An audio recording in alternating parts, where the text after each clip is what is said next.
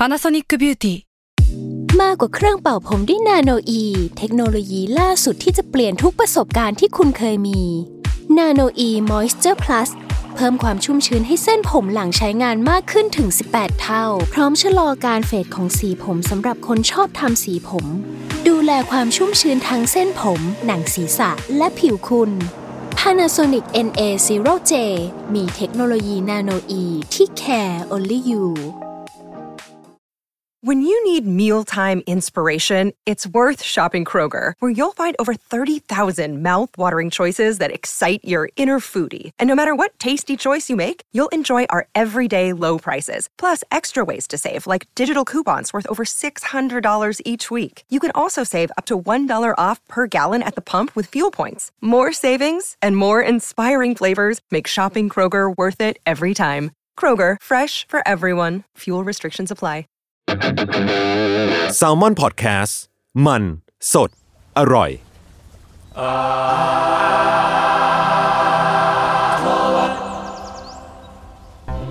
สวัสดีครับ ขอต้อนรับสู่รายการ Art w o r d ครับ เรื่องศิลปะน่าสนใจจนเราไม่อยากเก็บไว้คนเดียวครับ รายการที่จะมาเล่าครับ เรื่องศิลปะเนี่ยในหลากหลาย แง่มุมครับ ตามความเอาใจของผม3คนครับผมเพราะว่าผมครับจุนจากสมอลแคทครับ ครับแล้วก็สมอลแลบครับสองวันเท่าครับวันนี้เรามา วันนี้เตรียมเลยว่าเอเนจีดีเยี่ยตอนนี้กี่โมงนะ9โมงกว่าเกือบ 10โมงเป็นเทป Art w o r d เทปแรกที่เราอัดเช้าขนาดนี้ ผมไม่เคยถึงออฟฟิศตอน9โมงเช้ามาก่อนในรอบปีคือแล้วปกติรายการเราเนี่ยก็จะไม่ค่อยมี energy เลยแล้วเราก็มาอัดเช้าอีก ผมบอกเลยว่าผมเอเนจีเยอะมากเต็มเปี่ยมนะโอนั่นเคแหละครับก็อืมครับครับแล้วก็ EP นี้เป็น EP ของผมเอง เออเดี๋ยวนี้เขาลากเข้าตัวเองแล้วนะ มาเข้าเลย ก็คือช่วงนี้รายการเรามันห่างหายจากงานวาดมาพักใหญ่ๆเนาะขอโทษ ไม่ต้องไม่ต้องขอโทษดิไม่ได้โทษเราเออผมผมก็เลยจะดึงกลับมาอีกครั้งหนึ่งอ่าสำหรับคนที่ชอบฝ่ายอาร์ตนะครับครับ แต่ว่ารอบนี้จะมาในแง่ว่าหลายๆคนก็คงจะชอบมีมเหมือนกัน มันมีช่วงหนึ่งครับผมชอบมีมสไตล์หนึ่งมากเขาเรียกว่า classical art meme รู้จักกันปะ พอคุ้นหน้าคุ้นคุ้นตาคุ้นผ่านเคยเห็นผ่านเคยเห็นบ้างมันมันมันคือมีมที่เอาแบบพวกงานศิลปะแนวคลาสสิกงานมา realism มาล้อเลียนนะอ่า romanticism อะไรมาทำมีมเนาะซึ่งศิลปินเขาก็คงแบบไม่ได้คิดเชิงตลกปกฮาในตอนแรกที่ทำหรอก แต่ว่าไอ้ชาวเน็ตเราก็สร้างสรรค์เนาะแล้วก็เอามาเล่นเป็นมุกได้ ซึ่งหลายๆคนคุ้นหน้าคุ้นตากัน อย่างอีรูปแมว mid century ที่หน้าตาอดนอนสมๆที่คุณจุนเคยพูดตอนศิลปะกับแมวอะ อันนั้นก็เคยถูกเอาไปทำเป็นมีม classical art meme เหมือนกันอืมก็จะแปะว่าหน้าที่คิดได้ว่าตื่นมาแล้วอายุ40อะไรเงี้ยก็เป็นหน้าแมวนั้นอดนอนอะไรอย่างเงี้ยเศร้าอะไรประมาณนะฮะ แล้วก็เอาเป็นว่า EP นี้ก็จะมีรูปให้ชมใน YouTube แล้วครับหลังจากที่ห่างหายไปนานเพราะเราพูดเรื่องเสียงมาเยอะอ่าอันนี้อะเสริมนะพี่โจพี่โจบอกว่ามีเพจคลาสสิกมีมของไทยด้วยอะชื่อว่าเมื่อมึง เมื่อมึง เมื่อมึงโคตรอ๋อดีอ๋อเคยเห็นเคยเห็น อ่า เพราะว่าปกติของฝรั่งก็มีเนาะชื่อแบบ classical art meme อืมอะไรอย่างนั้น ของไทยมันจะขึ้นต้นด้วยเมื่อมึงจุดๆๆแล้วก็เป็นแบบ classical painting อะไรเงี้ยอ่าอ่าเจ๋งเจ๋งเดี๋ยวผมไปส่องดู โอเค แล้วทีเนี้ยมันจะมีเมื่อเรา search คำว่า classical art meme หรือว่า art meme ลงไปในเน็ตอะอืมมันจะมี art art หนึ่งไว้ที่แบบเราคาดว่ามันมาจากศิลปินคนเดียวกัน แล้วมันก็ใช่แล้วมันก็โผล่เอาไว้มาก คืองานของเขาจะเป็นลักษณะแบบ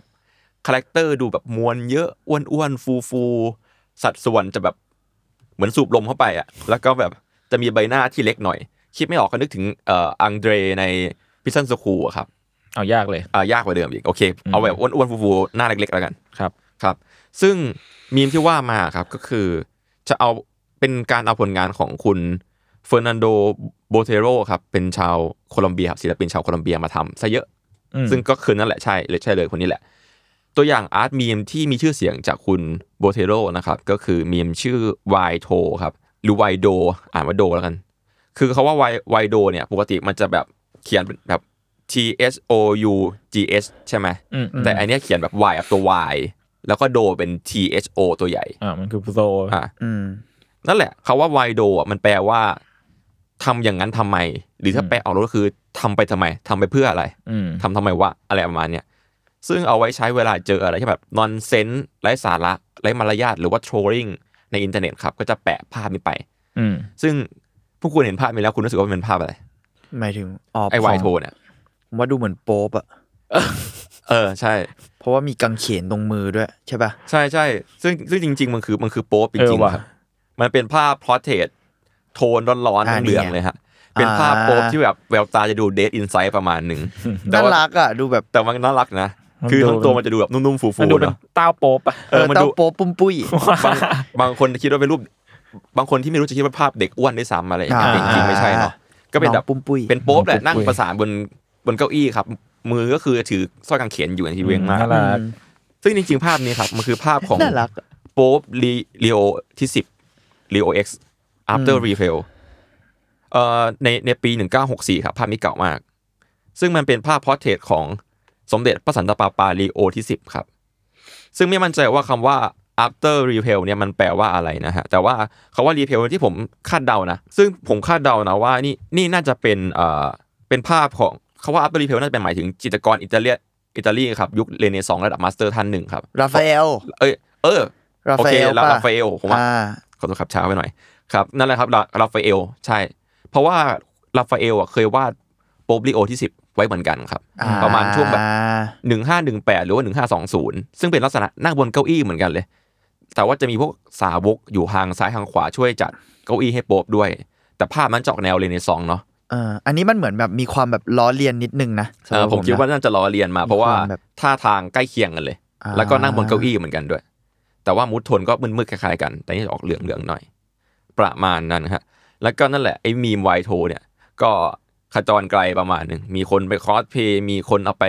ทำมีมสารต่อ เต็มไปหมดเลย ลอง search เอาดูนะครับ Y T H O memes มีเพียบเลย แล้วก็มีถึงขั้นแบบเอางานอื่นเขาอะมามาแปะว่าแบบ อันเนี้ยเป็น family ของ Y tho เต็มไปหมดอะไรอย่างเงี้ยฮะ ลองไปส่องกันได้ หรือนั่นอะไรจะตามนี้ก็ตามนะครับ คือถ้าเกิดไป search ผลงานของเฟอร์นันโดเฟอร์นันโด โบเทโรเนี่ย search ชื่อนี้นะครับ แล้วก็เว้นวรรคด้วยคำว่า memesคุณจะเจอแบบงานเขามากมาย เยอะมากที่กลายเป็นมีมไปแล้วอะอืมอาจจะเพราะแบบเอกลักษณ์ของเขามั้งเนาะด้วยความแบบมีความแบบ object อะไรก็ตามแต่นะ ไม่ว่าจะเป็นคนสัตว์สิ่งของสัตว์ป่าสัตว์เลี้ยงทุกอย่างดูอ้วนฟูหมดเลย ผมเคยเห็นภาพ still life portrait เขาที่แบบไอ้ยภาพ still life ปกติอะที่แบบวาดแค่ผลไม้อะก็ยังดูนุ่มฟูอะเออเขาวาดทุกอย่างให้ดูแน่นแบบทุกอย่างหนักหมดเลยอืม ประมาณนะครับคือเอกลักษณ์ของเขาเนาะทำให้มันดูมีเป็นเขาว่าอะไรวะมี material ประมาณหนึ่งอืมทำให้วันนี้ครับ เดี๋ยวมาลองฟังเรื่องราวของของเขากันว่าแบบ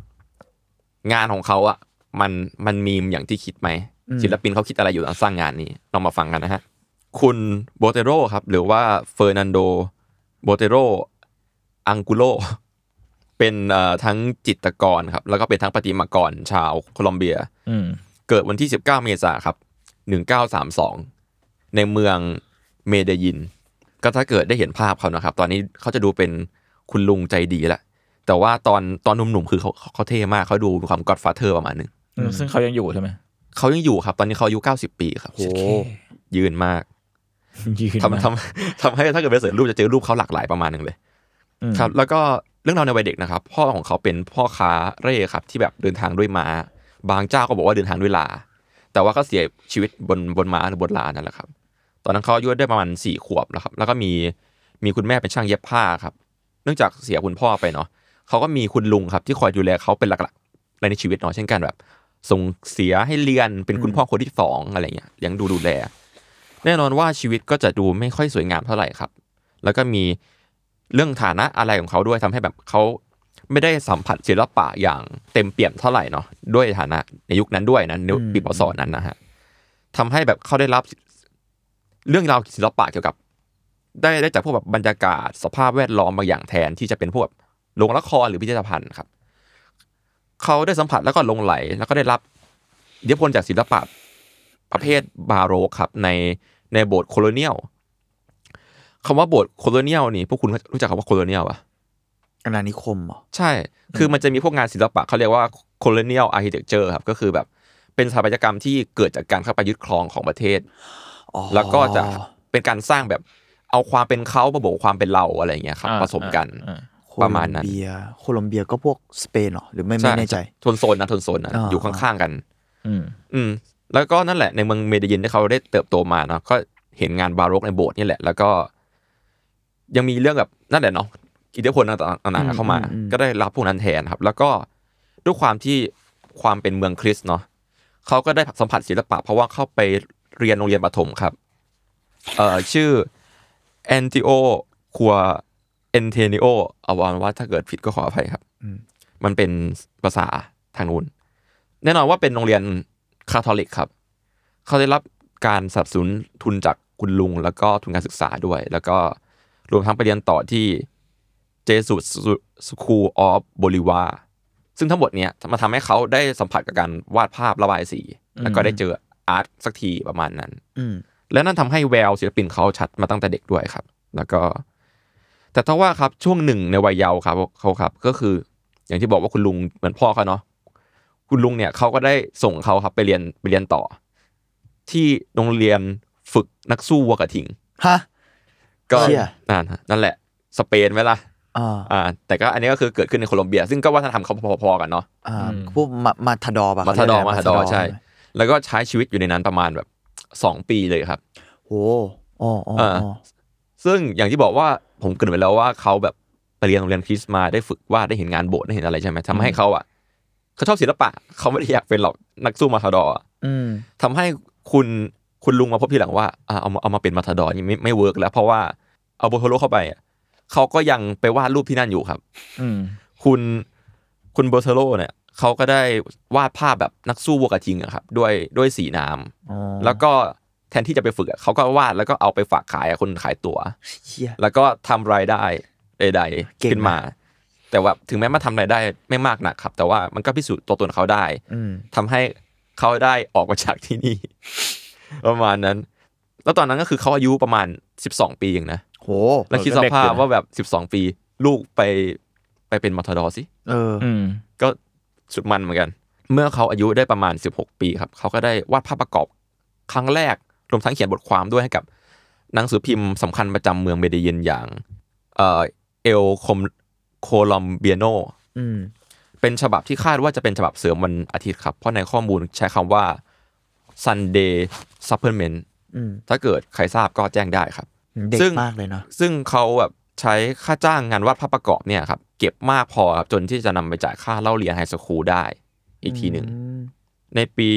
1948 ครับ คุณโบเตโรในวัยเด็กเนี่ย ได้แสดงเทศกาลศิลปะครั้งแรก แต่ว่าเป็นการแสดงแบบร่วมกับศิลปินท้องถิ่นในเมืองเดียวกันนะครับ แล้วก็ในช่วงปี 1949 ถึง 1950 เนี่ยเขาก็ทำงานเป็นผู้ออกแบบฉากละครอืม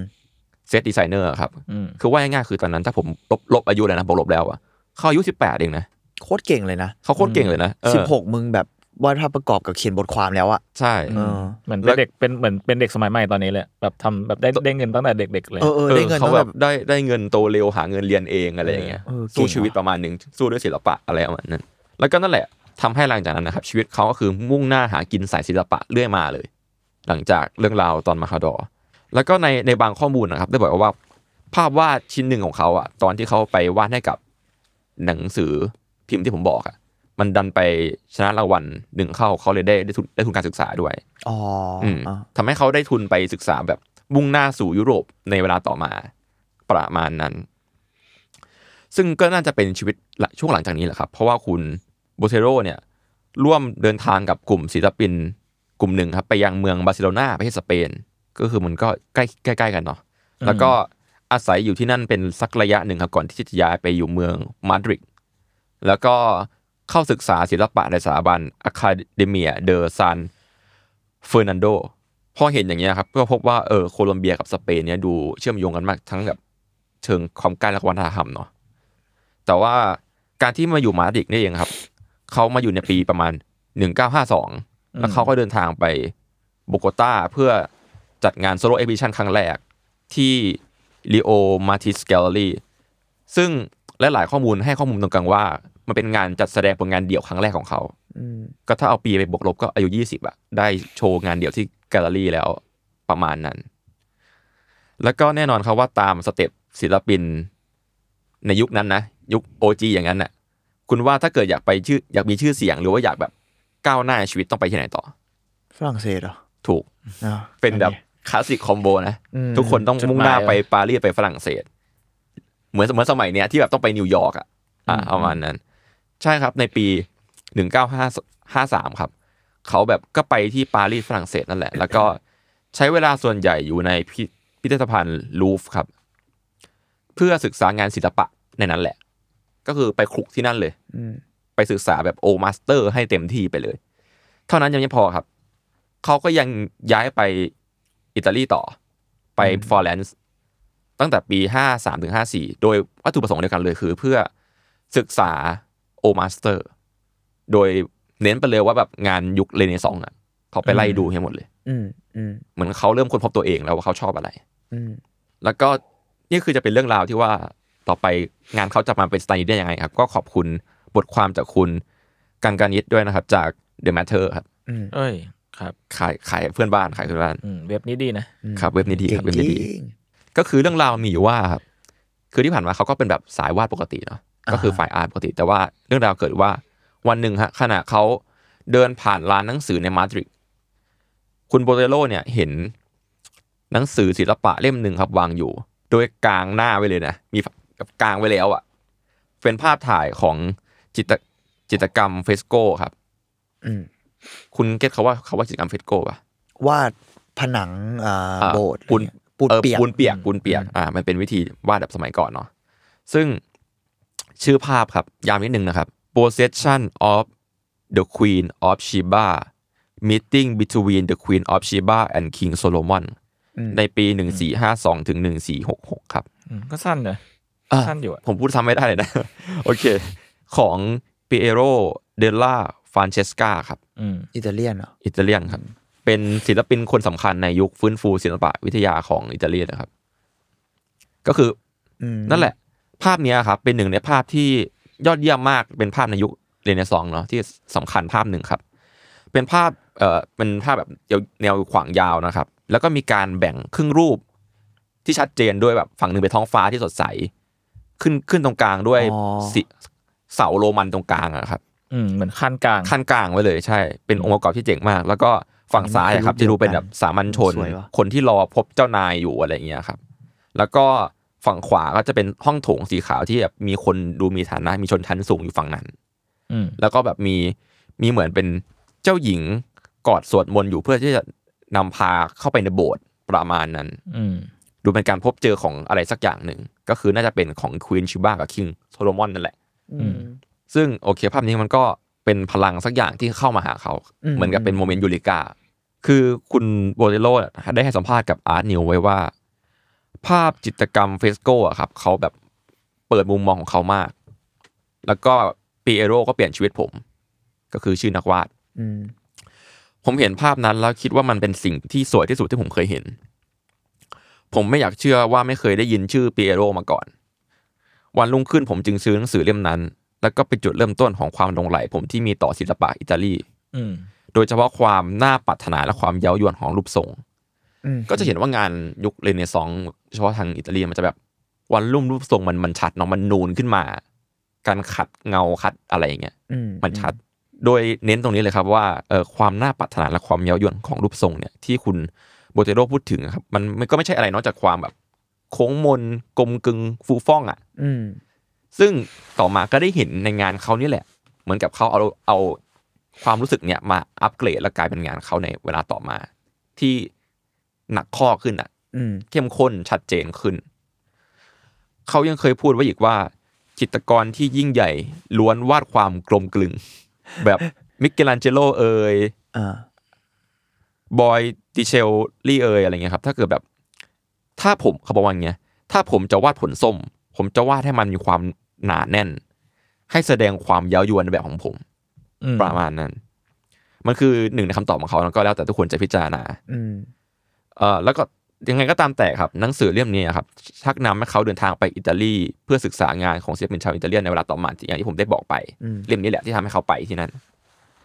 นับตั้งแต่นั้นมาครับ คุณโบเตโรเนี่ยก็เริ่มวาดภาพหรือว่าสร้างประติมากรรมที่แบบบางคนอาจจะมองว่าอวบอ้วน หรือแบบฟูฟ่องอัดปริมาตรเข้าไปน่ารักชิบหายให้มันหนาแน่นทุกสัดส่วนก็แล้วแต่คุณมุมมองนะฮะว่าจะมองยังไง ซึ่งผมมองอย่างนั้นอืมว่ามันฟูเหลือเกินอืมซึ่งก็ไม่ใช่แค่คนสัตว์สิ่งของเนาะคือทุกอย่างที่อยู่แบบ ในงานของคุณโบเทโรอะล้วนเป็นสิ่งที่เรียกว่าไซส์นี้ทั้งนั้นอะมันเหมือนแบบอ่ามันไม่ใช่ว่าแบบทุกอย่างในที่ปกติแล้วแล้วมีคนอ้วนเข้าไปอะอืมผมรู้สึกว่ามันเป็นค่ากลางเว้ย เหมือนแบบในแบบเหมือนเขาสร้าง universe ขึ้นมาเองอะแล้วแบบทุกอย่างมาอยู่ด้วยกันอย่างเงี้ยแบบปกติอะมันคือ shape แบบที่เขาพูดแล้วกันเนอะมันแบบอืมกลมกลึงอะไรอย่างเงี้ยป่ะมันกลมกลึงอะไรแต่อย่างผมเงี้ยชอบคาว่านุ่มฟูอะมันเออถูกต้องอะทุกที่อย่าง shape มันบอนุ่มฟูอะแล้วแบบเออคือมันดูเป็น standard อะแม้ว่า ถ้าเกิดดูภาพแบบและภาพวาดของเขาอะคนก็นุ่มฟูขวดก็นุ่มฟูเก้าอี้ของทุกอย่างเนี่ยนะมันดูแบบอืมไปด้วยกันหมด มันไม่ได้แบบจะสื่อว่าคนนี้อ้วนแต่อย่างใดนะในความเห็นผมนะอืม อืมอันนี้ก็แล้วแล้วแล้วตีความแล้วก็มีบางคนก็ตั้งข้อสังเกตด้วยว่าแบบหรือว่าเขาจะมีเฟติสสาวอ้วนวะอ่ามันไม่ก็พูดยากอ่าไม่แน่แต่ว่าแต่ว่าข้อมูลก็มาแล้วว่าแบบแฟนเขาอะตัวจริงหุ่นผอมบางมากอืมเพราะฉะนั้นแล้วโอกาสที่เขาจะสื่อว่าเขาต้องการเล่างานเรื่องเรื่องวันลุ่ม เรื่องเชฟเรื่องฟอร์มเรื่องมวลของเรื่องมวลอะอืมก็ก็น่าจะจริง ซึ่งในช่วงยุค1950เนี่ยแหละครับ ก็คือหลังจากที่เขาพบพวกหนังสือทั้งหลายแหละ แล้วก็ไล่ล่า ศึกษางานชั้นครูแล้วอะอืมตอนนั้นคือช่วงที่คุณโบเตโลเริ่มทดลองกับสัดส่วนแล้วเว้ยแล้วก็ขนาดของตัวละครในภาพของเขาจนเกิดมาเป็นงานในปัจจุบันอืมจริงๆก็เริ่มยูเลกาตั้งแต่ช่วงปี1960แหละอืมก็คือเขาช่วงนั้นนะฮะเขาย้ายไปที่นิวยอร์กอเมริกาแล้วก็ทุกอย่างก็สมบูรณ์แบบงานเขาก็คือ success แล้วคิดออกแล้วว่าทำยังไงเขาพัฒนารูปแบบเฉพาะตัวขึ้นมาครับงานส่วนมากก็จะเป็นแบบ still life อย่างที่ผมพูดไป หรือว่าก็ก็มี landscape บ้างครับ แล้วก็เวลาต่อมาก็จะมีพวกงานงานปั้นงาน sculpture ด้วย แต่ทั้งหมดก็จะมีเอกลักษณ์เดิมครับ ก็คือ การวาดภาพที่จะดูแบบอ้วนท้วนสมบูรณ์กลมกลึง แล้วก็มีสีสันครับ สีสันที่ว่านี้ผมคือเขาได้รับแรงบันดาลใจจากศิลปะท้องถิ่นลาตินอเมริกันครับอืมการใช้แบบอ๋อสีสันที่แบบอะสดใสฉูฉูดดฉาฉาดดนะอืมมีความแบนราบและตัดเส้นหนาในบางจังหวะอะไรประมาณเนี้ย แต่เท่าที่ผมดูนะ ผมว่าเขาก็ได้รับอิทธิพลจากโคลอมเบียหรือสเปนไม่น้อยไปกว่ากันเลย เรื่องสีสันนะเพราะว่าเขาดูแบบอยู่ในประเทศที่แบบสีสันมันจัดจ้านมาตลอดประมาณหนึ่งอันนี้ในเชิงวิเคราะห์ของผมนะอืมแล้วก็จำมีม y y tho เมื่อกี้ได้ไหมฮะอืมที่ผมเกริ่นมาตอนแรกว่าเป็นภาพ portrait ของโป๊ป Leo X อะจริง ๆ แล้วเขาได้สร้างเซต portrait บุคคลสำคัญที่เป็นลายเส้นเอกลักษณ์ของเขาไว้เยอะมากๆ ถ้าเกิด search ชื่อเขาตามมาด้วยคำว่า portrait เพียบอืมซึ่งส่วนมากก็จะเป็นบุคคลสำคัญต่างๆ ครับ ไม่ว่าจะเป็นเอ่อมามาดอนน่าอันนี้ไม่ใช่แบบนักร้องนะ ก็เป็นแบบแม่ชีอะไรประมาณเนี้ยฮะหรือว่าภาพมาเรียออนตอนเนตอย่างเงี้ยก็มีก็มีพระเจ้าหลุยที่สิบหกอะไรอย่างเงี้ยฮะอืมเยอะมาก ซึ่งบางครั้งก็จะเป็นประกอบกับเหตุการณ์ เช่น ภาพมาเรียออนตอนเนตเนี่ยเป็นภาพเวลาตอนที่เข้ามาเยี่ยมที่เมเดยินเมืองเขาแหละ ประมาณนั้นอืมแล้วก็มีภาพหนึ่งที่ผมชอบคือภาพเซตอดัมกับอีฟของเขาครับ คือเขาเขาเป็นว่าเป็นภาพวาดแยก แต่เป็นภาพแบบอดัมกับอีฟในรูปทรงที่เราคาดเดาได้ของเขาออ่าวบอ่าๆหน่อยอยู่อะไรเงี้ย แล้วก็มีมีกิ่งไม้เหี่ยวๆห้อยลงมาอ๋อเฮียน่ารักซึ่งซึ่งน่ารักมากแล้วก็อะอดัมเองมีมีหนวดจิ๋มเล็ก ๆ น้อยๆแล้วก็มีด้วยเหรอ อ๋อมีนี่มีเชี่ยเจ๋งใช่ว่ะใช่เออเออแล้วก็มีมีแอปเปิลที่ลูกเล็กมาก ๆ ตกอยู่ที่พื้น แล้วก็ตกมาจากใบไม้ที่เขาถือไว้ และในมือก็แล้ถือเป็นแอปเปิลทองด้วยเป็นแอปเปิลทองด้วยใช่ แล้วก็อ๋อถ้าสังเกตนิดนึงนะผมรู้สึกว่าอีฟอีฟตัวโตกว่าอดัมอ่า เล็กฮะอ่าเล็กน้อยอะไรอย่างเงี้ยแต่ว่าก็ไม่มั่นใจเพราะไม่ยังไม่เคยเห็นงานจริงเออเออไม่รู้ว่าไม่แน่ใจเขาสแกนสายภาพอะนะมาเท่ากันไหมนะครับอืมอืม แต่ว่าอีอีฟอีฟในสายตาของโบเตโรเนี่ยเขามองเป็นอีฟผมทอง เออ แล้วแล้วเป็นทรงผมเหมือนกับเขาเรียกอะไรวะลอนแบบอ่าพวกลอนขุนนางเออหลอนอะไรแบบปะว่าที่เป็นบิ๊กขุนว่ะนางฝรั่งเศสขุนนางอังกฤษปะที่มันจะเป็นแบบใช่แล้วก็อดัมก็ผมดำอืมโอ้น่าสนใจนะ อืมใช่เออแล้วอีฟแล้วมีหนวดแบบเหมือนลาตินด้วยปะเออมีหนวดแบบลาตินด้วยอะไรอย่างเงี้ยอ่าแบบพูดกันแบบสเตอริโอไทป์นิดนึงโดยไทยนิดหนึ่งขอโทษใช่เออแต่เอ้ยน่าสนใจเออนะแล้วก็ตัวตัวอีฟก็จะมี ไม่รู้ว่าเป็นลากหรือเป็นงูอะเลื้อยขาอยู่สีทอง อาจจะงูปะอาจจะงูก็ได้เพงูราะว่าตามอะไรตำนานเงี้ยเขาตาม story เนาะอืมอืมแล้วอีฟก็มีสร้อยห้อยคอสักอย่างหนึ่งอยู่ ประมาณนั้นภาพนี้น่ารักดีครับ ซึ่งเซตอดัมกับอีฟเนี่ยเขาดูชอบเป็นพิเศษมากเลย เพราะว่านอกจากเป็นภาพเซตที่เป็นภาพเดี่ยวแยกแล้วอะเขาก็เอานำมาวาดมามาวาดใหม่อีก ก็คือตอนแรกภาพเนี้ยวาดในปี1968อืมฮึแล้วเขาก็มาวาดวาดใหม่ในปี2005ครับ เป็นภาพอดัมกับอีฟ ที่มายืนยืนคู่กัน หันหันหน้าใส่กันอืมแต่ว่ารอบเนี้ยครับ ไม่เหมือนเดิมละก็คือทั้งคู่ดูเป็นคนผมดำทั้งคู่ พวกคุณลองดูดิว่ามันดูดูดูลาตินไหมเออ มันดูลาตินขึ้นนะเพราะอะไรวะเออจริงด้วย ผมว่าเฉดสีอะไรเงี้ย อืม อืมอืมอ๋อแล้นี่วก็ก็คืออดัมกับแบบอีฟเหมือนกันเนาะใช่ใช่แต่แล้วว่าทั้เป็นงปีคู่หน้าตา2005คล้ายกันมาก ๆ เลยอะเออมเออเออเออเนอะใช่รอบรอบนี้คือน้าตาเขาด้วยมั้ง อาจจะคอนเซปต์ต่างกันรอบเนี้ยเออออเพราะรู้สึกว่ารอบเนี้ยทั้งสองคนดูดูเหมือนเป็นคนเดียวกัน แค่สลับเพศอะใช่ แล้วก็ถือถือแอปเปิลเหมือนกันสีเขียวนะครับรอบนี้ แล้วก็มีงูที่ยื่นมาแบบหันใส่ใส่อดัมเล็กน้อยอะไรประมาณนั้นเฮ้ยน่าสนใจ ผมชอบที่ว่าแบบเขาอืมมันยืนแล้วก็แบบจับมือกันประมาณหนึ่งช้อนมือกันอะ มันไม่ใช่ shake hand ด้วยมันเป็นแบบช้อนมือขึ้นมาแล้วก็สื่อได้หลายอย่าง ประมาณนั้นซึ่งไอเซตภาพคู่เนี้ยแหละ มันฮอตมาก ในเวลาต่อมาก็มีรูปปั้นอดัมกับอีฟของเขาเพียบมีมีหลายภาพมากอ๋อซึ่งก็จะเป็น shape แบบคุณเขานั่นแหละ ประมาณนั้น แล้วก็อย่างที่บอกครับว่าคือมันจะมีพวกเซต portrait ยั่วล้อของเขาเนาะที่แบบโดนไปเพียบเลย ไม่ว่าจะเป็นแบบโดนยันพวกแบบงานศิลปินชั้นครูอะครับเออเลโอนาร์โดดาวินชีอะโดนโมนาลิซาโมนาลิลาซาเออราราฟาเอลโดน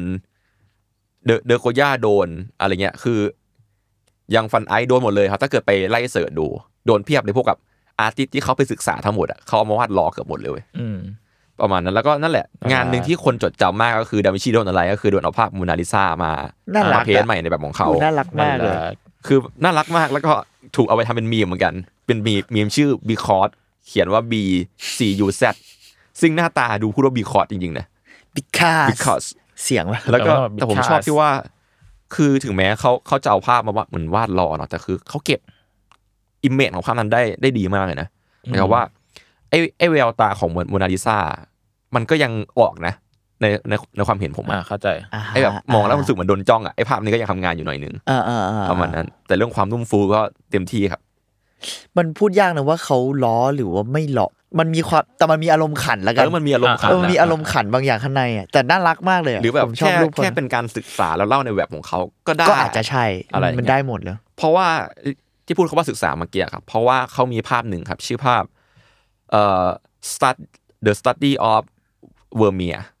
อืมซึ่งอืม Vermeer เนี่ยมันจะเป็นมันมีภาพ fine art ชื่อดังภาพหนึ่งเนาะชื่อ study of a young woman อะที่แบบเป็นผู้หญิง หันข้างมีแสงส่องหน้าพาดผมอะแล้วก็อยู่ใน background ดำๆอะอ่าฮะแล้วแบบเขาเขาเอาภาพนี้เว้ยมาวาดแบบ inception อะอ่าก็คือแบบเหมือนวาดภาพเป็นหน้าต่างหน้าต่างหนึ่งแล้วแบบมีผู้หญิง เอ่อ young woman เนี่ย ในแบบของเขาอืมนั่งมองผ่านกระจกอยู่เอ้ยผ่านหน้าต่างอยู่แล้วแบบมีพวกผลไม้อยู่ข้างๆแล้วด้านหลังอะ ก็เป็นภาพแบบเฟรมเฟรมผ้าใบอะอืมที่เขาวาดดู เป็น shape เขานะสมจริงแต่ภาพในภาพอะเป็นภาพสมจริงอ่าาอะไรเงี้ยแบบ inception ไปอีกทีหนึ่งประมาณนั้นก็เป็นงานศึกษา old master ที่เขาชอบทำประมาณนั้นก็น่ารักดีครับ แต่ถ้าว่างานของเขาอะครับมันก็แบบไม่ได้มีแค่แบบเชิงล้อเบาๆน่ารักน่ารักอย่างเดียวเมื่อกี้มาดูแบบขำขันยิ้มมุมปากใช่ไหมซึ่งก็มันก็จริงๆมันก็ตีความได้หลากหลายนะใช่ใช่ใช่ใช่อืมมันดูมีอะไรเยอะ ซึ่งเอาเอาเข้าจริงอะเขาเขาก็เริ่มมีงานที่เดือดเดือดขึ้นเหมือนกัน หรือว่า แสดงความเห็นในท่านอื่นได้ชัดเจนขึ้นเหมือนกัน อันนี้ขอขอบคุณเอ่อคุณพานุบุญพิพัฒนพงศ์ด้วยนะครับ จากไม่ได้ชนสุดสัปดาห์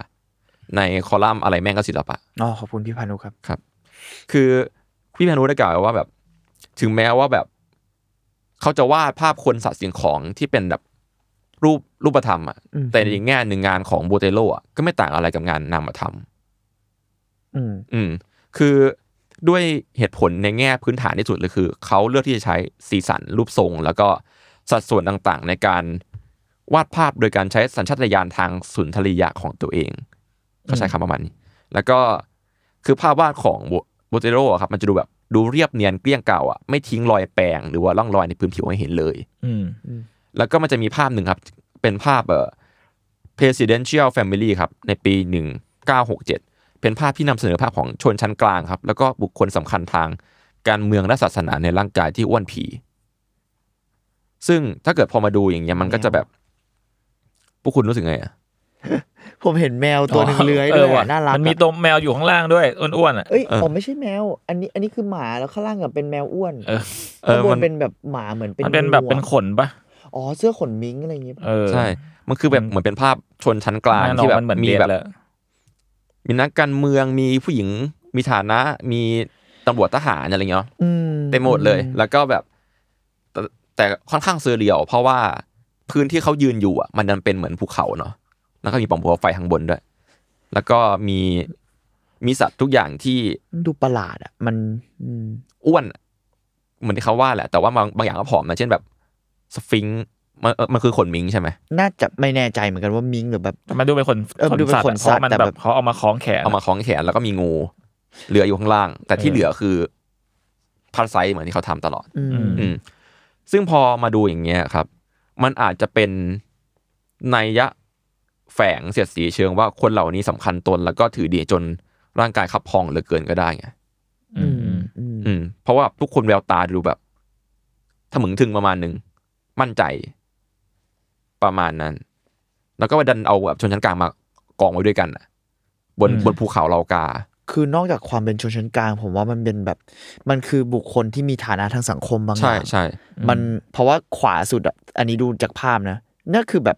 ทางศาสนานะใช่มันจะเป็นแบบพระถือะไรถืแต่คล้ายๆพระเนาะเออแต่ผมไม่แน่ใจว่าเป็นนิกายของอะไร แล้วก็จะมีแบบเออเหมือนทหารในพลอะไรบางอย่าง เออ มันไม่ใช่ทหารธรรมดา มันเป็นนายพลอะใช่ใช่มันดูยศใหญ่อืมอืมนึกถึงพวกแบบ พวกนิยายอเมริกาใต้ที่จะแบบมีเรื่องซับซ้อนเยอะๆทางครอบครัว ที่วันนั้นเราเคยพูดเรื่อง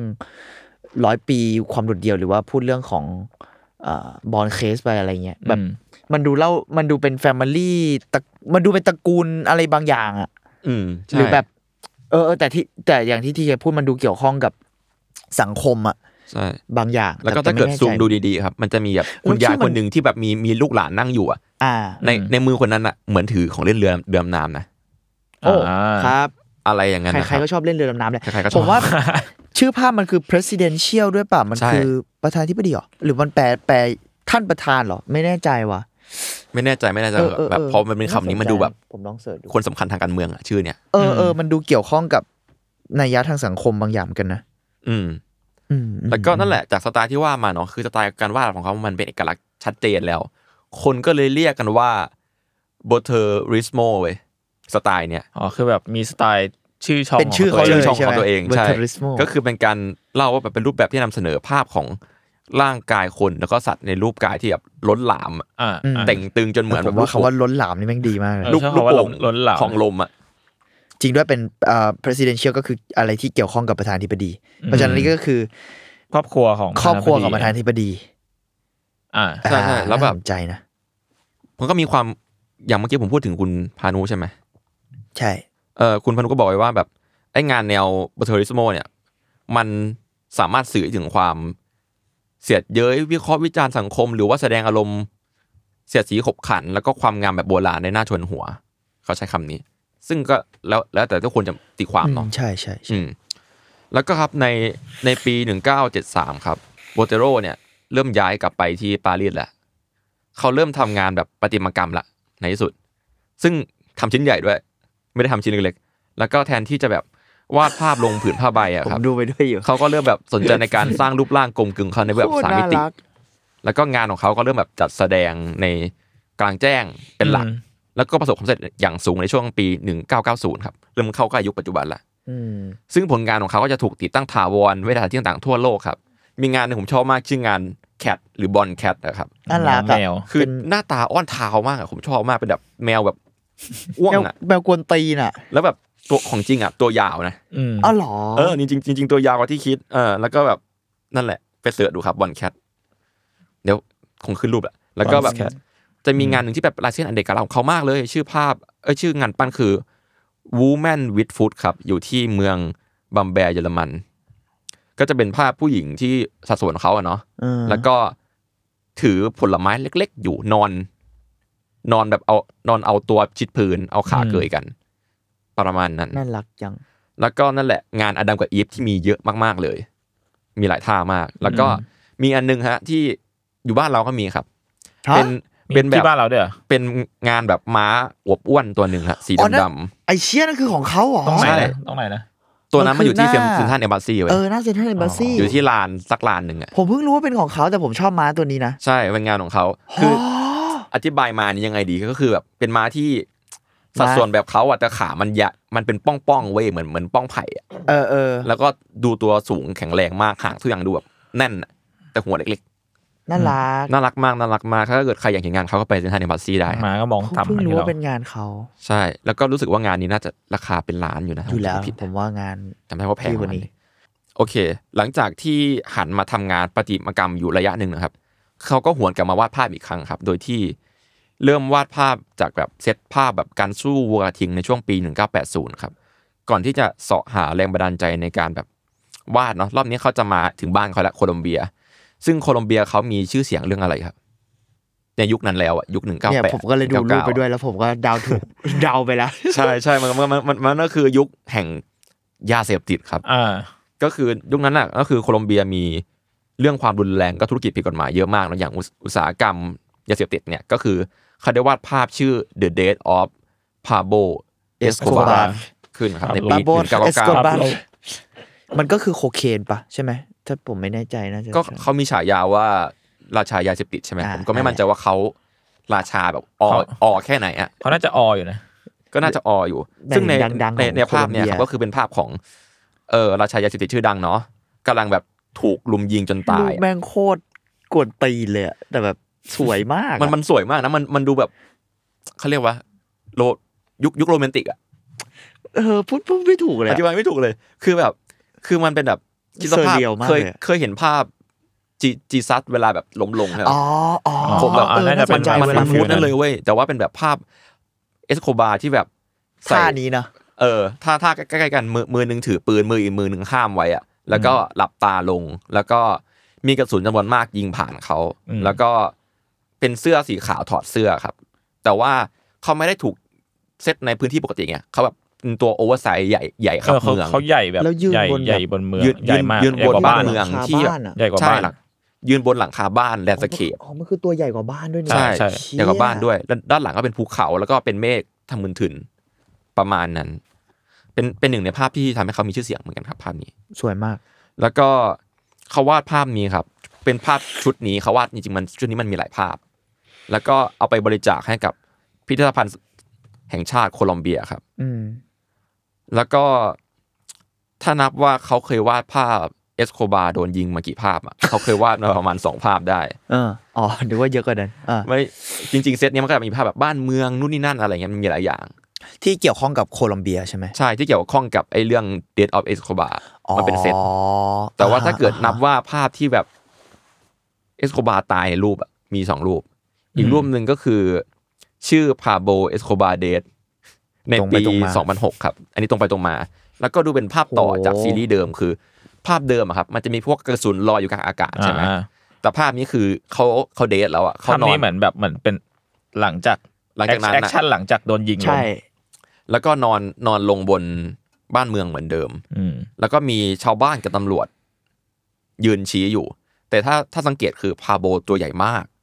แต่ว่าตำรวจตัวเล็กลงมา แล้วชาวบ้านก็ตัวเล็กลงไปอีก อืมประมาณนั้นครับ แล้วก็ในปี2004ครับ เริ่มเข้าใกล้ยุคปัจจุบันละ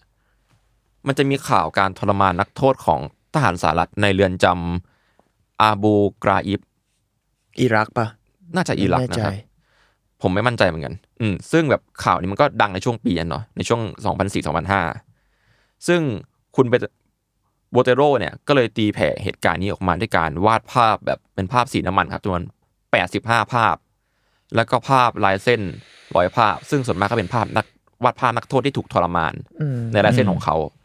ซึ่งก็เริ่มดาร์กละถึงแม้ทุกอย่างมันจะอบอ้วนเหมือนที่เขาวาดอะแต่มันเป็นอบอ้วนที่ดูที่ดูเศร้า อะอืมอืม แล้วก็ดูรุนแรง ซึ่งหลังจากที่จัดนิทรรศการในสหรัฐอเมริกาเพื่อตีแผ่เรื่องราวนี้ครับ เขาไม่ได้ขายภาพวาดนี้แม้แต่ภาพเดียวครับ แล้วก็นำไปนำมันไปบริจาคให้พิพิธภัณฑ์แทน อืมเหมือนทำมาเพื่อเป็น Echo Chamber อะอ่าอ่าเรื่องราวแล้วก็ฝีมือของคุณโบเตโรเนี่ยก็ได้รับการยกให้เป็นศิลปินที่ยอดเยี่ยมคนหนึ่งที่ยังมีชีวิตอยู่ แบบมีชื่อเสียงมากเป็นที่รู้จักของลาตินอเมริกันคนหนึ่งเลยอืมเป็นแบบ top tier ทางนู้นเลย แล้วก็เขาเขาเคยวาดภาพคริสเนี่ยนะจีซัสอะชื่อ The Andres of Chris ครับ ในปี 2011 ผมชอบภาพนี้มากลองไปส่องกันได้อืมสวย มันเป็นภาพแบบแปลกอะแปลกมากคือมันเหมือนเป็นผงงด้านขวาสุดละเออพี่คือคนนั้นมาได้ไง ใช่ใช่เออว่ะพวกคุณคิดว่าภาพลองอธิบายภาพนี้ดูดิคือเป็นภาพถอดน่าจะเป็น Undress of Christ ป่ะมันก็เออคือ Christ ถอดถอดเสื้อใช่ถอดเสื้อผ้าพระเยซูก่อนเอาไปตึงกางเขนอ่าอะอ่าแต่ว่าคือมีเปลือยแบบอะคือด้านซ้ายเนี่ยเป็นทหารโรมันอ่าแต่ด้านขวาเยนี่สิ ด้านขวาเหมือนเป็น เป็นพี่นักเต้นแซมบ้าสักคนหนึ่งผมที่ใส่นาฬิกาทองใช้นาฬิกาทองนิสัยไม่ดีเลยแล้วสัตว์แล้วช่วยช่วยกำลังพระเยซูถอดเสื้ออยู่เดี๋ยวนะ แล้วยิ้มปะ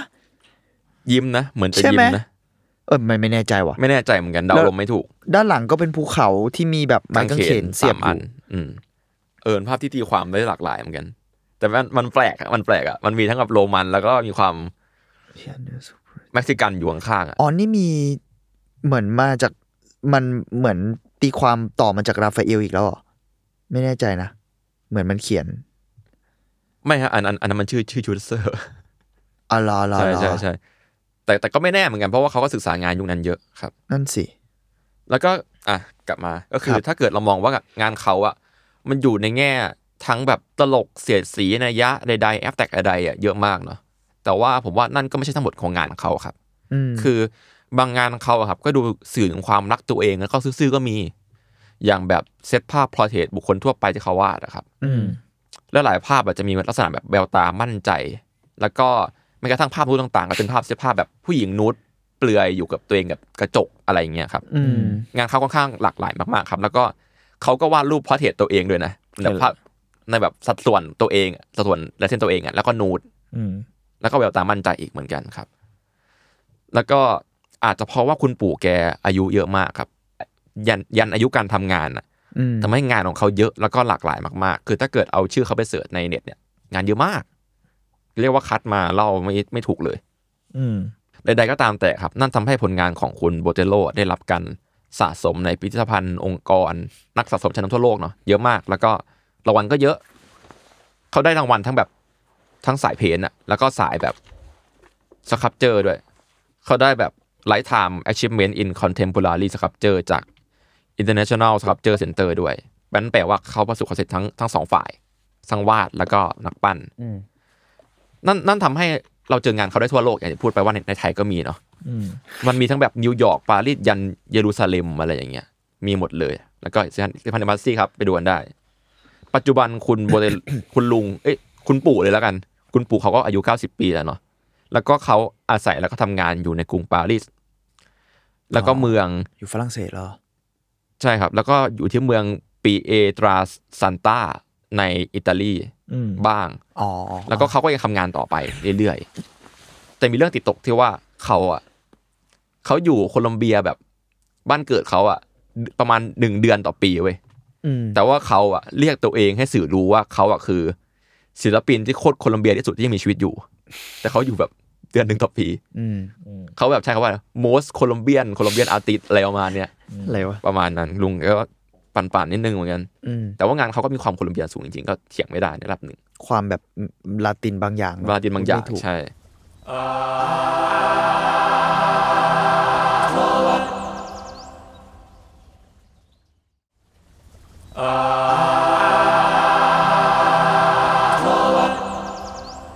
มาถึงตอนนี้ครับ พวกคุณคิดว่าแบบ เห็นงานเขาอะมีแนวคิดยังไงบ้าง อืมอืม งานเขาเป็นยังไงวาดอะไรออกมาอะไรอย่างเงี้ยผมว่ามันก็อย่างที่เขาพูดแหละหมายถึงว่าว่าสิ่งที่แบบกลมกลึงอะไรเงี้ยแต่ว่ามัน ผมว่ามันก็ไม่ใช่แบบ การล้อเลียนอาจจะ เออ คือคุณว่าเขาวาดเขาวาดคนอ้วนปะผมว่าเขาไม่ได้ว่าคนอ้วนเว้ยเขาโอ้โหทำไมเสียงพี่ทำไมเสียงกูเป็นอย่างนี้วะเนี่ยเก้าโมงเช้าขอโทษครับทุกคนเธอเนี่ยอะมันเหมือนกับการที่ศิลปินมินิมอลแม่งไม่วาดหน้าในในตัวคนอะของแต่ของเขาแม่งก็คือแบบวาดคนที่ กลมกลึงอย่างที่เขาบอกขึ้นเฉยๆมันเหมือนมันเป็นลายเส้นเขาอะมันคือสไตล์งานอะเออ แต่ว่ามันแค่แบบมันมีความแบบเป็นมี material ในในยุคนี้เฉยอืมอืมอืมพี่เมงว่าไง ผมมองว่ามันน่ารักแล้วมันมีอารมณ์ขันอะๆอ่าแต่ไอ้คำว่าน่ารักของผมผมไม่ได้หมายความว่า อันนี้พูดกันแบบตรงไปตรงมาก็คือไม่ได้หมายความว่าแบบคนอ้วนน่ารักหรืออะไรอย่างงี้นะคือมันไม่ใช่คำว่าคนอ้วนอะอ่าคือใช่งานเขามันคือความแบบ นุ่มๆอะอ่ามัมันพูดไม่ถูกอะมันคือความนุ่มมันคือ มันไม่ใช่การพูดถึง มันไม่ใช่การพูดถึงความอ้วนอะอ่าสำหรับใช่ผมอะมันคือความแบบกลมกลึงอย่างที่เขาบอกมันคือเชฟอะอ่าใช่สำสำหรับผมอะนะแล้วก็แล้วที่ผมบอกน่ารักเลย เพราะผมรู้สึกว่าการจัดวางของเขาอะมันเปี่ยมอารมณ์ขันอะอืมอืมคือถ้าสังเกตใบหน้าหรืออะไรเงี้ยโอเค การที่เขาให้มวลมันเยอะ อย่างเช่นสมมุติผมยกตัวอย่างแมวหรืออะไรเงี้ยหรือหน้าคนนะนะ เขาให้มวลแม่งเยอะมาก แต่เขาให้ตาติ้วเดียวอะแล้วเอาตาไปประกอบไปตรงแบบ ตรงกลางอะอ่าแล้วให้มันอ่าห่างกันแล้วถ้าคุณดูบางรูปดีๆอะผมเคยผมเคยอ่านหนังสือแล้วเจองานเขามาก่อนแล้วไงแล้วก็เลยแบบรู้สึกว่าผมผมก็ชอบคนนี้เหมือนกันแล้วพอทีเคมาพูดเลยแบบ ยิ่งมาตกตะกอนต่อว่า หลายๆเนี่ยเมื่อกี้เห็นอีกรอบหนึ่งหลาย ๆ ครั้งอะไอการจัดวางหน้าคนของเขาในปริมาตรที่มันใหญ่อะหรือกระทั่งหน้าแมวหรือกระทั่งรูปทรงอะมันมีดีเทลที่มากกว่าการทำให้มัน กลมอย่างเดียวอะอืมเนี่ยอย่างที่บอกจัดวางตาติ้วเดียวไปอยู่ตรงกลาง แล้วถ้าสังเกตดีๆบางรูปตาแม่งออกคนละทางด้วยอะอ่า แล้วมันมันเลยดูแบบ มันมีอารมณ์ขันแล้วมันมันมีความน่ารักบางอย่างอยู่อะคือเขาปั่นอะมันปั่นแล้วก็มันมันดึงสายตาดึงดูดใช่สายตาใช่ใช่มันใช่มันดึงดูดสายใช่ตา คือที่ถามเรื่องว่ามองว่าเขาวาดคนอ้วนไหมเพราะว่าแบบด้วยความสื่อสมัยใหม่อะมันก็จะแบบ จริงๆตั้งแต่ตั้งแต่ยุค Debate ก่อนกันแล้เรื่วองนี้เออบ้างมันมีคนอะไรอย่างเงี้ยถามว่าแบบเขาวาดคนอ้วนไหมบ่อยมากเขาโดนคำถามนี้บ่อยมากๆเว้ยเขาก็เลยมีอันหนึ่งเขาเคยสัมภาษณ์กับหนังสือพิมพ์สเปน ชื่อเอลมุนโดว่า แล้วเขาก็พูดไปประมาณว่า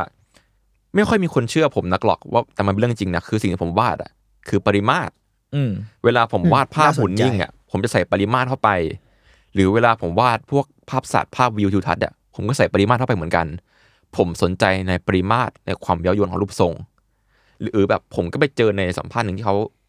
ในเว็บชื่อ christie.com เขาเขียนไว้ว่า what he paint he insists is volume and sensuality of form ซึ่งคำว่า sensuality of form เนี่ยถ้าเกิดแปลมันก็แปลได้หลากหลายเหมือนกันนะมันแล้วมันก็มีโพสต์หนึ่งพอดีที่มาพูดเรื่องนี้ครับ ก็คือผมไปเจอที่กาคอนโทเคยอัพถึงเบื้องหลังงาน งานภาพภาพหนึ่งของเขาพอดีอืมชื่องาน Dancer at the Bar ในปี 2001 ครับอือหือที่แบบเป็นหนึ่งในภาพชื่อดังของเขาครับ ก็คือเป็นภาพที่แบบมีความแสดงความรักตัวเองประมาณหนึ่งกันนะเป็นภาพแบบเป็นนักบัลเล่ต์คนหนึ่งครับโพสท่าด้วยแบบท่าแบบขาข้างเดียวอะท่ายากของบัลเล่ต์อ่าอ่า แล้วก็มืออกข้างหนึ่งก็คือจับจับตรงบาร์เนาะแล้วก็ด้านหลังเป็นกระจกเป็นที่ฝึกบัลเล่ต์แหละอ่าฮะซึ่งปกติแล้วอะในในความคาดหวังในวงการบัลเล่ต์หรือทั่วไปแล้วอะ เขาคาดหวังให้แบบ ผู้หญิงในวงการบัลเล่ต์เขาแบบต้องผอมเพรียวใช่ไหมเพราะว่ามันเป็นงานที่ต้องวัดกันน้ำหนักเนาะอืมอืมในภาพนี้คือผู้หญิงในภาพคือแสดงความมั่นใจดู professional ทำท่าทุกอย่างได้เป๊ะสมบูรณ์มากประมาณนั้นอืมก็ดูเป็นภาพที่เล่าถึงความแบบไม่สนใจขนบธรรมเนียมเดิมๆบัลเล่ก็ยังสง่างามได้ได้เหมือนกัน แล้วก็ใน Ground Control ได้พูดถึงเรื่องนี้ครับคำว่า sensuality of form เป็นภาพนั้นพอดีเลยอืมซึ่งเขาแปลได้สวยงามพลังบวกมาก แต่ว่าผมจะ ย่อสั้นๆ แล้วก็เติมความเห็นผมเข้าไปนะครับ ก็คือเอาแบบทื่อๆเลยคือคำเนี้ยสามารถครอบคลุมเนื้อหาที่หลากหลายได้ครับ ไม่ว่าจะเป็นแบบการเอามาตีความในเชิงภาพวาดของพวกงานศิลปะชั้นครู OG OG เลยอะที่แบบเน้นแบบเชิงฟอร์ม เชิงน้ำหนักในภาพหรือมวลต่างๆ ไปจนถึงความซิมเพิลในความชอบในความคดเว้าความหนาแน่นต่างๆของมนุษย์อะมนุษย์จะชอบความคดเว้าความอะไรอยู่แล้วโดยธรรมชาติประมาณนี้ ซึ่งมันก็ได้ทั้งบวกทั้งลบในสายตาผมนะอืม แต่ว่าข้อมูลส่วนมากจะให้ในเชิงทางบวกซะเยอะอืมเมื่อกี้คุณยังไม่ได้บอกคำใช่ไหม มันคือคำว่าราคะของรูปลักษณ์อืม sensuality of form อ่าขอบคุณขอบคุณพี่มิงนะครับ ครับ sensuality อืมอือืมมอืมแล้วก็น่าสนใจนะครับ นอกจากนี้เขายังเคยกล่าวไว้ว่าแบบศิลปะควรเป็นเหมือนโอเอซิสเป็นสถานที่ที่คุณสามารถหลีกหนีความขืนของชีวิตได้ แต่ถึงอย่างนี้งานเขาก็ยังแบบมีเซตสู้ชีวิตเยอะเหมือนกัน ใช่ใช่ใช่ใช่ อืมอืมพูดถึงยุคเนี้ยเนาะมันจะมีเชื่อง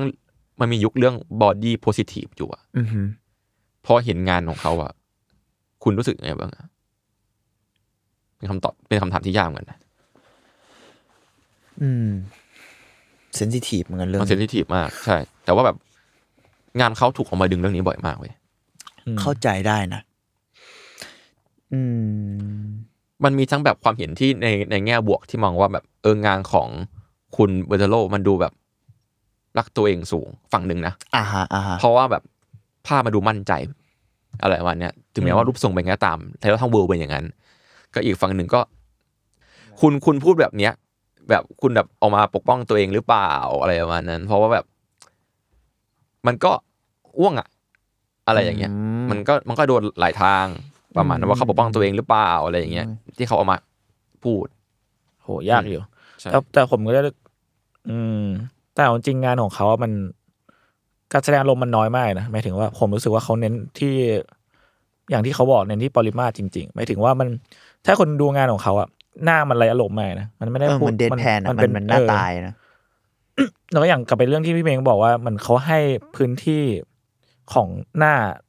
น้อยมากหมายถึงว่ามันถ้าเทียบกับใบหน้าของเขาอะอ่าแบบดวแล้วงแบบตาตาหรืออะไรใช่หมเงี้ยมันเล็กมากนี่ผมว่าสิ่งที่เขาเน้นแม่งคือ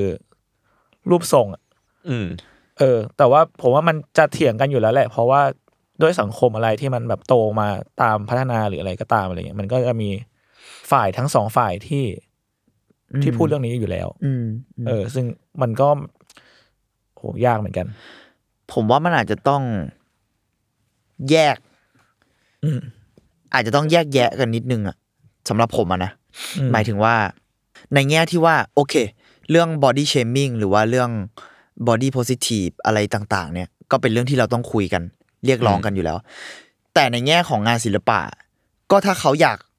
วาดรูปทรงที่มันเป็นปริมาตรแบบเนี้ยอืมแล้วมันมีอารมณ์ขันอยู่ในภาพหรือมันมีอะไรอะอืมคุณก็ต้องสเปซิฟิกแบบว่ามันเป็น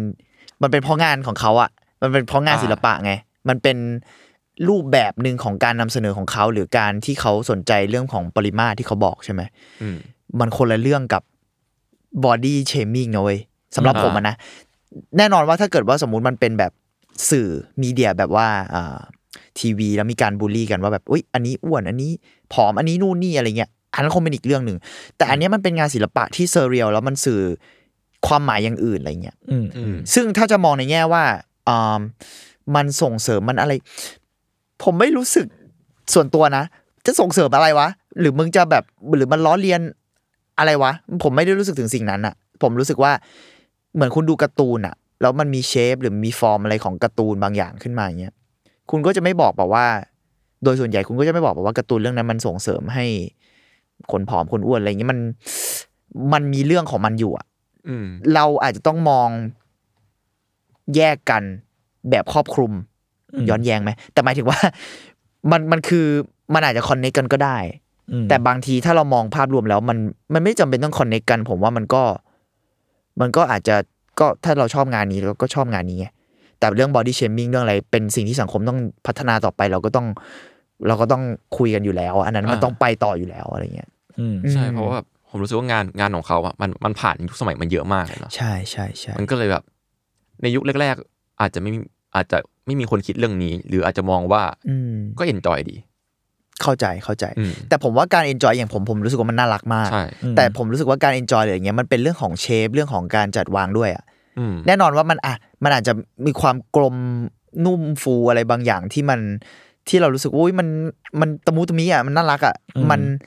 มันไม่ได้เป็นเพราะว่าอย่างที่บอกมันไม่ได้เป็นเพราะว่าอ๋อมันคือรูปคนอ้วนอะมันไม่ใช่เว้ยอืมมันเป็นเพราะ composition ของเขาไงมันมีความอ่าใหญ่ของปริมาตรมีความ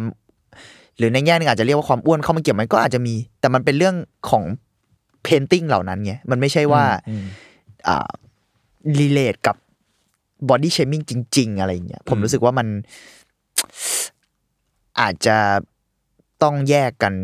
ในบางเคสอะนะแต่แต่เข้าใจนะว่าที่ที่มีดีเบตบางอันที่พูดถึงว่าเอ้ยคุณยังไงหรือเปล่า หรือว่าคุณ หรือหรือในแง่หนึ่งที่คนมองว่าเป็น empower ผมรู้สึกว่าการตีความมันได้หลากหลายมากอะใช่อืม ซึ่งผมว่าสิ่งที่ทำพิสูจน์ตัวตนของเขาคือนั่นแหละคืองานเขามันตีความได้หลากหลายเว้ยใช่นั่นมันสักเซสแล้วเพราะว่าถ้าเกิดเป็นงานที่แบบมองว่าอ่าวาดแล้วเอามึงวาดล้อคนอ้วน อะอันนั้นอะไรอัอนย่างเงี้ยมันจะอ่า obvious อ่าเองเว้มันยจะเอาเวียดเองผมเว้ยรู้สึแต่กคือนะงานเนี้ยพอผมได้เห็นข้อมูลหลายซอร์สอะพบว่าอ้าวมันมีการดีเบตในความมองเห็นความเห็นที่หลากหลาย แสดงว่างานเนี้ยมันมันก็เป็นงานที่เล่าเรื่องอะใช่ แล้วก็ตีความได้เยอะเพราะฉะนั้นแล้ว มันไม่ใช่งานที่ตั้งใจเพื่อจะมาล้อเลียนอะไรอยู่แล้วอืมในความเห็นผมนะ แล้วผมรู้สึกด้วยว่า อันนี้แบบไปเอ็กซ์ตรีมขึ้นมาอีกนิดนึงนะถ้าเขาจะทำในเชิงความเห็นของเขาอะถ้าสมมุติมันเป็นงานศิลปะเนอะอืมการออกความเห็นเรื่องอะไรก็ตามอะมันก็ควรทำได้นะอ่า เข้าใจไหมแต่เขาก็ควรจะโดน diss ได้เหมือนกันใช่โดนดีเบตโดนอะไรได้ แต่ มันก็ไม่ควรจะถูกห้ามกันอะอืม มันจะมีพวกสเต็ปคลาสสิกที่นักวาดหลายๆคนชอบวาดคือ ถ้าเกิดว่าล้อเลียนนักการเมืองคนสำคัญทางประวัติศาสตร์ที่ไม่ไม่ค่อยดีที่กินบ้านกินเมือง ก็จะวาดเป็นคนเหล่านั้นที่อ้วนอ่าๆอันเนี้ยเป็นยังไง